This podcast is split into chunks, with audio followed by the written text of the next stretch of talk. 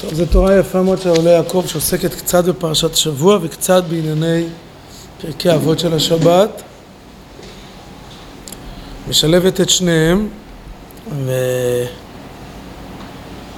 ונתחיל בדברי הפרקי אבות שזה הפרק האחרון לפני שבועות. שבוע הבא יש כאלה שאומרים פרק, פרקי אבות, כאלה שלא אומרים. בכל מקום, פרק עניין תורה, הפרק האחרון בפרקי אבות של השבוע הזה איתה. רבי... תודה שאתה שואל.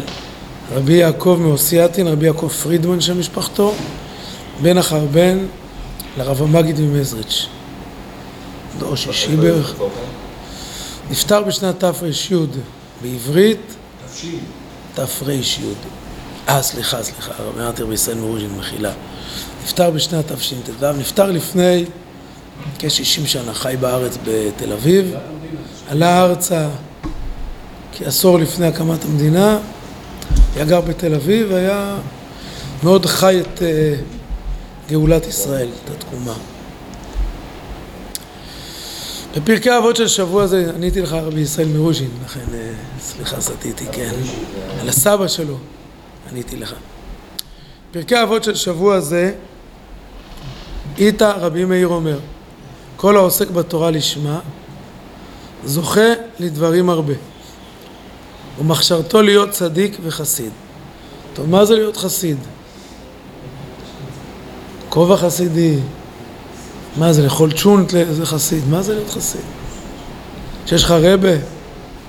ברור שרבי מאיר לא דיבר על החסידות של הבעל שם טוב. הרב קוק קורא לזה החסידות הראשונה. כי בחז"ל יש המון פעמים את הביטוי איזו חסיד, חסידות ראשונה. חסידות אחרונה זה ימי הבעל שם טוב. בכל אופן, אז מה זה להיות חסיד? מפרשים. זה משנה, זה עוד לפני הגמרא. זה רבי מאיר. כן, אז זה עוד לפני זה, זה רבי מאיר אומר. זה תנאים, עוד לפני הגמרא. אז רק הרב קוק מכנה את זה בשם חסידות ראשונה. הרב קוק מכנה את החסידות שמופיעה בחז"ל בימי המשנה והגמרא בשם החסידות הראשונה. דהיינו הגדרה מה זה חסיד לפי חז"ל. לימים, ימי הבעל שם טוב, הביטוי חסיד קיבל עוד מבט. בכל אופן, אז מה זה חסיד? כן. מפרשים חסיד זה העושה לפנים משורת הדין. מתחסד עם קונו, אני לא חייב בדבר מסוים, אני עושה אותו למרות שאני לא חייב. זה חסיד, תודה רבה. כמו לעשות חסד, אני לא חייב לעזור לך, התורה חייבה אותי לעשות חסד, אבל זה לא חובה, כן? בצבא יש איזו אה, אמירה כזו, כך לפחות הסמל שלי לימד אותנו, זה לא דף, אה, זה ה... אה, רוצה להעביר שם ברצון. תודה. הצבא של, הסמל שלי לימד אותנו שלא אומרים תודה. למה לא אומרים תודה? כך יצא מפורש מפי כהן גדול. בגולני לא אומרים תודה. למה לא אומרים תודה? כי אם אתה אומר תודה, סימן שעשיתי לך משהו שהוא טובה. ואני לא עושה טוב ולא עשיתי לך טובה, אני חייב בתפקיד, בסדר? אני חלקתי עליו, אבל זו מחלוקת אחרונים, וכנראה שההלכה כמותו הייתה במקומות שהוא היה בהם, כי אנחנו אומרים תודה גם על מה שאתה לא חייב לי. כי יכולת לעשות אותו בעיניים פחות נעימות, בלב פחות שמח, ברוח פחות נדיבה, תודה רבה. והאמת היא שהתודה היא בשבילי קודם כל, לא בשבילו רק. לזכור שלהיות בן אדם, עשה מישהו עשה בשבילך משהו, אל תשכח אותו. בסדר. אבל חסיד זה שהוא עושה משהו לפנים משורת הדין. דוגמה, בבא בן בוטה היה מתנדב אשם בכל יום, למרות שהוא לא היה חייב. לפנים משורת הדין, הוא לא עשה שום חטא. וזה נקרא, אשם כזה נקרא בפי המשנה, אשם חסידים. למה? כי הוא נהג לפנים מחובתו, לפנים משורת הדין. זהו קנה מידה לגודל יראת חטא של חסיד הזה, שקראו לו בבא בן בוטה. זהו חסידות בקום ועשה, הוא יזם תוספת מעבר למה שהוא חייב. ויש דוגמה של חסידות בשב ואל תעשה, שוב חסידות של ימי המשנה. מה זה?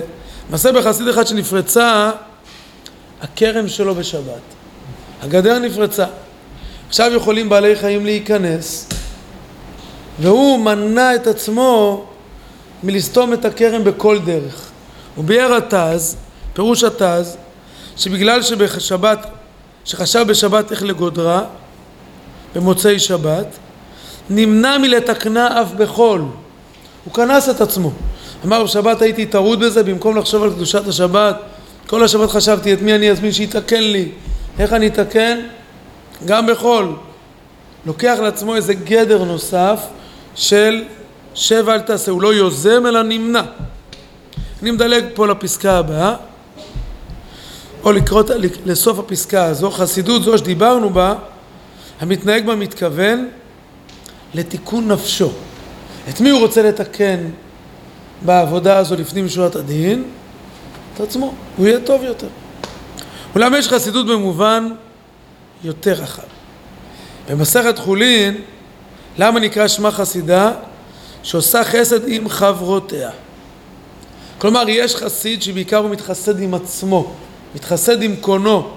הוא נוהג לפנים משורת הדין עם הבורא ידבח. יש חסיד שעיקר עבודת החסידות שלו זה יוצא החוצה, נתינה לאחרים. כמו החסידה. דוגמה, שלך שלך ושלי שלך, חסיד. ככה כתוב בפרק הקודם, מה הכוונה? אני גם על שלי מוותר למענך. זה חסיד, זה חסיד מסוג שונה. הוא לא עסוק בתיקון נפשו, אלא לעיתים הוא אפילו מוותר על תיקון נפשו. לא פעם חסידים ואנשי מעשה שמוסרים את עצמם במעשי חסד בגוף או בנפש, הוא מוותר על עצמו. עד שהוא מטפל באנשים, הוא מוותר לעיתים על תפילה ביישוב הדעת, על לימוד קבוע שלו, הוא נותן את עצמו לאחרים. אני לא עושה את זה בשביל תיקון עצמי. בשביל מה אני עושה את זה? אדם אה, נותן צדקה, אז אני בזה נותן גם את הקמצנות שלי. ולאיפה הראש של האדם נמצא? באגודות החסד. במה הוא מונח? אבל במה הוא מונח? להיטיב לאחרים או להיטיב את עצמי? לא שאלתי מה פועל, מה קורה. לאן התנועה הנפשית שלו פונה? אל הזולת. הוא לא עוסק בעצמו, להפך, אפילו בעיניים רגילות הוא מוחק את עצמו. הוא עומד והוא מכין עכשיו אוכל לכולם, כשיצאו מהתפילה בבוקר בראש השנה, של אוכל לכולם. הוא בגלל זה התפלל לעיתים במהירות. הוא יצא באמצע מוסף. הוא לא שמע נתן תוקף עם כולם. הוא רוצה שלכולם יהיה אוכל כשהם יצאו. בסדר? הוא מחליט שהוא עכשיו מעביר שיעור, היה יכול בזמן הזה עכשיו ללמוד. האם זה גם פועל על נפשו? בוודאי. אבל התנועה הנפשית היא חושבת כל הזמן על החוץ. כשאדם מתקן את נפשו במה שקראנו קודם, הרב בן בוטה, עסוק בעיקר בתיקון הנפש שלו. מה אני נהיה טוב יותר? הוא בכלל לא מסתכל הרי באותו שלב איך אני יועלתי למישהו אחר. זה שני סוגי עבודה. זה לא שהם לא משפיעים, לא שאין ביניהם קשר, אבל במבט, אני אמחיש רגע, החסיד הראשון יכול להגיד, אני מבין שזה חשוב ללמד תורה לרבים. אני לא עסוק בזה. הרבה יותר חשוב שאני אעסוק, אני, בתיקון נפשי. האם הוא צודק או לא? יכול להיות שמאוד שכן, יכול להיות שלא. יכול להיות שגם התפקיד הכי גדול שלו זה הוא באמת. אם הוא ימעל בתפקידו, נניח אם יהיה לנו עכשיו מישהו, אם הרמטכ"ל יחליט שהוא כל יום יוצא לכמה שעות של חלוקת סנדוויצ'ים בבתי חולים. יגיד אדוני, אתה מופקר, אתה לא איש חסד.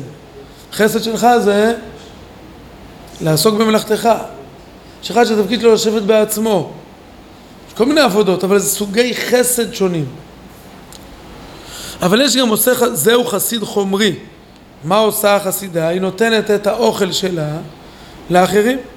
ויש גם עושה חסידות עם חברו במובן הרוחני. חסד רוחני, השתדלות ללמד את חברו תורה ומוסר בלי שום פנייה, שום אינטרס. קיבלתי את זה לא שכר, לא הטבה. אני מוותר מעצמי כדי לעשות חסד עם אחרים. לקרב את לבבו לאביו שבשמיים, זהו חסד רוחני. כמובן שיש פה הערה, חסידות לתיקון נפשו קודמת לחסידות בשביל חברו. אם כתוצאה מזה אדם מזניח את עצמו, אומר לו יעקב, זה לא בריא. אדם צריך לפנות אל פנייה אל אחרים אחרי שהוא יודע שהוא עצמו לא התעלם מתיקון עצמו. אכן היו חסידים במדרגה העליונה, שחסידותם הייתה בהיקף יותר רחב וגדול, שלא הסתפקו לגמול חסד רוחני לחבריהם הקרובים להם ביותר. את זה הוא אומר, כנראה זה ממרה מאוד ידועה. אם החסידה היא כל כך טובה, למה היא נמנתה בעופות הטמאים? אם עושה חסד, שתימנה בעופות הטהורים. מה? לא. אבל לא, היא לא אומרת את זה מדוע היא בעופות הטמאים. זה וורט חסידי. רק אומרת שהיא, למה נקרא שמה חסידה? שעושה חסד עם חברותיה. היא לא מסבירה אז למה היא טמאה. למה חסידות אומר למה היא טמאה? כי עושה חסידות רק עם חברותיה. מה שנקרא אנש. הוא מאנש או לא מאנש? שלנו לא משלנו. זה כבר הופך להיות חסידות שהתקלקלה, כן? אז הוא אומר, יש כאלו שלא הסתפקו לגמול חסד רוחני לחבריהם הקרובים להם ביותר. כי הם השתדלו למצוא דרך גם אל האנשים העומדים על מדרגות נמוכות ביותר. להתקרב אליהם ולמשוך את ליבם בדברים טובים.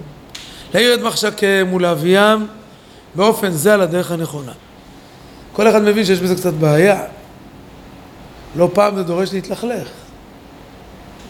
בסדר? אתה צריך להחליט לאן אתה הולך. אתה רוצה לטפל בכאלה של מדרגה יותר נמוכה, צריך אה, להתכופף. לעתים הגב נתפס כשהם מתכופפים. שרירי הגב לא...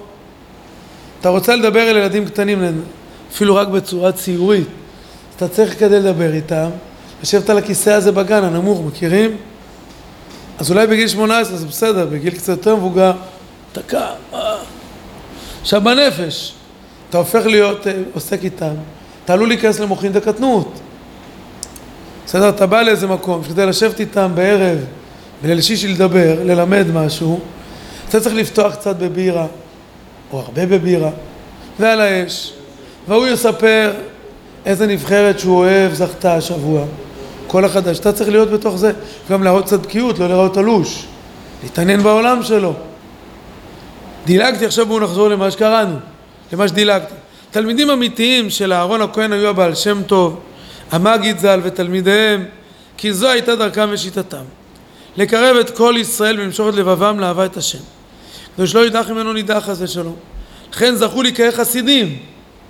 מסביר העולה, העולם קוראים חסידים, בגלל איזה חסד? עם קונם, עם עצמם, עם חבריהם, או עם העולם הרחב? עשיתי עכשיו מבחן אמריקאי. נא סמן וי במקום הנכון. ד', יפה מאוד. כי הם עסקו בתיקון העולם, קרב יהודים אחרים רחוקים. שיטתם נקראת חסידות, כי הם היו חסידים בכל בחינה ובכל המובנים. יש כאלו שטוענים קצת בביקורת ובכאב ובצער, שלא בטוח שזה נשאר היום בכל עולם החסידות. היכולת הזו לקרב, לא לדאוג דווקא למעגל המאוד קרוב שלנו. כי החסידות האמיתית, אני חוזר, היא לקשר את כל חלקי האומה אל שורשה, לבל ידח ממנו נידח. לכן כאשר אמר רבי עקיבא, דור המדבר אין להם חלק לעולם הבא, תראו איזה רעיון יפהפה מהגמרא. אמר על זה רבא בר חנא בשם רבי יוחנן, שב כרבי עקיבא לחסידותי. שב כי הכוונה עזב. רבי יוחנן אומר בפליאה, מה רבי עקיבא הפסיק להיות חוסיד? למה הוא אומר את זה? מה רבי עקיבא אמר? אין חלק לעולם הבא על יהודים. רבי יוחנן אומר, רגע, כנראה הפסקת להיות חסיד, כי אם אתה חסיד, מה היית אמור להגיד? כל ישראל. היית אמור להגיד פסוקים. כל ישראל, כל ישראל. יש להם, זוכרים? זה מה שהיית אמור להגיד, ואתה אמרת, לא. אז אתה לא רק שאתה לא אומר עשרה פסוקים, זה בסדר. לא כל החסידים כדום פסוקים, חוץ מחב"ד. אבל לפחות אתה אמור להזדהות עם הפסוקים. זה ההתחלה של הפרק. אתה אמור להזדהות עם הפסוקים, כל אחד אומר את זה. שב כרבי עקיבא לחסידות, היי? כי החסידות מקשרת ואינה מפרדת. אולם כדי למשוך את האדם אל הדרך הנכונה, צריך להתקרב אליו, כמו שמצינו באהרון. וההתקרבות הזאת מצליחה לפעמים ירידה אליו. ויש ירידה בכוונה. וירידה בכוונה כבר קשורה לפעמים בסכנה. אני נוהג לומר על זה משל, שכדי לרדת להציל יהודים אחרים, אם הם בתוך קניון עמוק, חייבים להיות מאובטחים למעלה טוב טוב, צריכים חבל חזק, עוגן חזק, ושהמשלח למעלה בסנפלינג יהיה מקצועי. נתרגם את זה לנמשל, צריך שיהיה איזה צדיק שאתה קשור אליו, שיודע לשים לב, להגיד לך, אדוני תיזהר, פה זה מסוכן לרדת. פה רגע תעלה למעלה, קח עוד כוס מים, איך הכוח לרדת, זה ירידה קשה. קצת אה, תקבל עוד רוח, תעשה את זה נכון. צריך עוגנים חזקים. מי שמכיר סנפלינג, עוגן מאוד חזק בסלע. אחרת אתה תיפול אה, חס ושלום פנימה. עכשיו אני ברשותכם קצת מדלג, כדי, אני אגיד את זה בש... בשפה שלי, שבגלל זה תלמידי הבעל שם טוב אמרו על הכהנים לנפש לא ייטמע בעמיו. כך ביארו את זה תלמידי הבעל שם טוב. שכשאדם מתעסק עם העממים בעמיו, על מי זה נאמר שהפרשה הזו? על הכהנים. מה תפקיד הכהנים? ללמד דעת את העם. אם אתה הולך לי, לטפל באנשים שהם העמך, תיזהר לא להיטמע. דהיינו, תשפיע עליהם, אבל אל תהיה מושפע. מפאת שאנחנו רוצים להספיק גם פרשת שבוע, כפי שביקשתם, תלגו רגע לעמודה הרביעית, ובזה נבין את המסופר במדרש. רואים? ברוך אתה אדוני אלוהינו מלך העולם, שהכל נהיה מדור. ובזה נבין את המסופר במדרשה בפרשת השבוע. המלך דוד מפזז ומחרקר. כיוון שראתה משים עצמו כאדיוט, נתבזה בעיניה. מה אומרת לו מיכל בת שאול? איך אתה נראה היום? כי גלות נגלות אחד, הריקים, תראה איך אתה רוקד. אבל עם מי אתה רוקד? עם מי אתה רוקד? תדאג שמי שנותן לך יד, יד זה רק ראשי הישיבה שלך, רק הגבוהים שלך, לבד. תראה למי אתה נותן לי יד, תראה איך הוא נראה זה, ארכי פרחי. זה בתמונות בכיכר השבת, זה לא יוצא יפה. זה יוצא מכוער, תראי מי אתה רוקד. אתה, אתה מוזיל את התפקיד. מה עונה לדוד? כל כך ירד ממדרגתו כדי להתקשר עם כל האומה כדי להעלותם. ומיכל בת שאול שחונכה בבית אביה, שאול היה מאוד אצילי. הוא שמר על מאוד מרחק מהעם. היא התחנכה בבית הזה, ששילם מחיר על האצילות הזו. הוא עזב את המלכות בעקבותיה. לא הבינה דרך זה. היא לא הבינה את השיטה של דוד. בגלל שהוא ירד עמוק אל העם. כן, כן, כן, כן, לא תגיד את זה. אמרה לדוד כבוא הביתה, מה נכבד היום מלך ישראל? אשר נגלה היום לעיני אמות עבדיו, כי גלות נגלות אחד הריקים. אמרה, היום נגלה כבודו של בית אבא. בואו ראה מה בינך לבין בית אבא. כל בית אבא היו צנועים וקדושים. צנועים הכוונה מתנהגים ב... לבד, לא ככה מתח... מתח... מתחככים עם ההמון. דוד השיב, כך כתוב בתנ"ך, לפני השם אשר בחר בי מאביך. פה זה ממה יתרון, לא ממה מתוך. את יודעת למה אני עושה כך? כי לפני מי אני רוקד? לפני הצלמים, שזה יצטלם יפה. לפני התקשורת. אני רוקד לפני השם. אשר בחר בי במקום אביך. כי צריך לתקן את האווירה באומה. צריך לרומם אותה, זה התפקיד שלי. איך מרוממים אותה? נותן יד לפלוני מכניס אותו למעגל, לאלמוני מכניס אותו למעגל, על שלישי אני שם יד מצרף אותו להכנסת ספר תורה. כך כולם מתרוממים.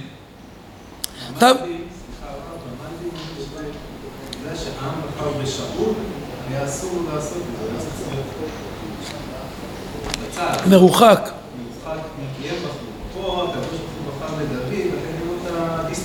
יפה מאוד, איפה זה? איפה מלבים הזה? שם בעל הפסוק הזה? תודה רבה. דווקא משום זה בחר בי, ונקלותי עוד מזאת, הייתי שפל בעיניי, זה הפסוקים. הכוונה היא, אם האמהות אשר אמרתי, מה מכבד? זה הכבוד שלי לרקוד עם העמך. אותם בנות ישראל שקראת אותם אמהות, אינם אמהות, אלא אימהות, אימות יהודיות. הלוואי יהיה לי חלק עמהם לעתיד לבוא. הדברים יהיו גם לעילוי נשמתו של הרב שמחה כהן קוק אתמול, הסתלק לבית עולמו, שהיה קרוב לכל יהודי. באמת אהבת ישראל נדירה, כמו הדוד שלו, כמו מרן הרב קוק זצ"ל. וברחובות לכל אדם, לכל ילד, כל נדקה, קרוב לתורה ומצוות, וגם אפילו רחוק, לא משנה היה. כל יהודי באהבה גדולה מאוד. הלוואי יהיה לי חלק עמהם לעתיד לבוא. המילות האחרונות קשה לעולמן. האם גדולות היו ממנו? מה זה עם האמהות אשר אמרתי מה מכבדה? או חלקו לעולם הבא היה מוטל באחד שלום בספק? מה זה הלוואי שיהיה לי חלק עמהם? לקח פרשו בנות ישראל שקראת חובתי להעלותן משפלות מדרגתן. כי לא יספיק לי להבטיח לעצמי חלק עולם הבא. הלוואי שיהיה לי חלק עמהם יחד. מה הכוונה הלוואי שיהיה חלקי עמהם?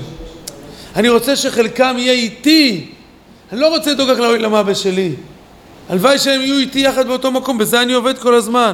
הלוואי שיהיה לי חלק עמהם יחד, שכולם ישתתפו בו, חלקי אני יהיה עמהם. ובזה אפשר לפרש הגמרא לדוד, שומרה נפשי כי חסיד אני. מה הכוונה? אני הולך למקומות רחוקים, תשמור שאני לא... כך אמר דוד, בחרתי אותך חסידות, להתקשר עם כל שדרות האומה. ידיים מלוכלכות בדם בשפיר ובשליה. מה הכוונה? אני עוסק בג'יפה. כל המקומות המורכבים. הרב גרוסמן, לאן הוא נכנס? לאיזה דיסקוטק הוא לא נכנס כדי לקרב יהודים? זה דם שפיר לשליה, זה לכלוך. כלומר, אני יורד אל המדרגות היותר נמוכות שהטומאה מצויה שם. כדי לתאר אישה לבעל התיאור, זה פשט נפלא זה. זה פשט של הסבא שלו. כולם שואלים, מה דוד המלך עוסק בשאלות טהרת המשפחה? הוא לא היה מורה הוראה, הוא היה מלך. היה צדיק, אבל לא עסק בשאלות, מה הוא מתכוון? ידע עסוקות בדם שפיר ושליה, תר אישה לבעלה. כשדוד המלך מדבר על אישה, מי זו האישה? כמו הראייה בשיר השירים. מי זה בעלה? קודשא בריחו. כדי לתר אישה לבעלה, אישה רמז כנסת ישראל, לבעלה לקדוש ברוך הוא, שומרה נפשי, שלא יזיק לי חס ושלום, כמאמר התולדות לנפש לא יטמע בעמיו, אלא שיזכה רק להעלות ולקרב את כל ישראל. והאמת היא, זה תפקיד הלוויים בפרשתנו. הם נמצאים במרכז המחנה, כשמסביבם כל הדגלים, הם נמצאים כמו מרכז, כמו ליבה, כדי להיות קרובים לכולם באותה מידה. אין הבדל, הלווים נמצאים חונים באמצע. עכשיו התפקיד שלהם להיות קרוב לכל אחד באותה מידה, כדי להשפיע מתוך הלב כל האיברים. רק כך מחנה ישראל יוכל לשמור על דג, דגלו ועל טהרתו, וזה עבודה שהלוואי שנזכה כולנו לסגל אותה לעצמנו. בשורות טובות.